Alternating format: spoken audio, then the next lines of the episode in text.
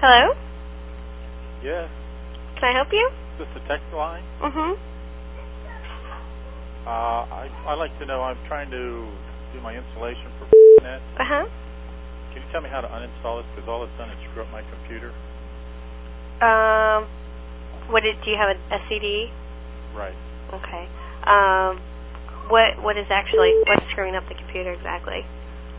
I can't, I go to my computer to click on to the CD and all it does is show a my computer symbol and it's changed my settings, it's changed the way the programs come up, It changed everything, which I didn't want. I probably added some additional programs. Are, are you running 95 or 98? 95. 95. Okay. You could probably just click on it and drag all the programs over into the trash can.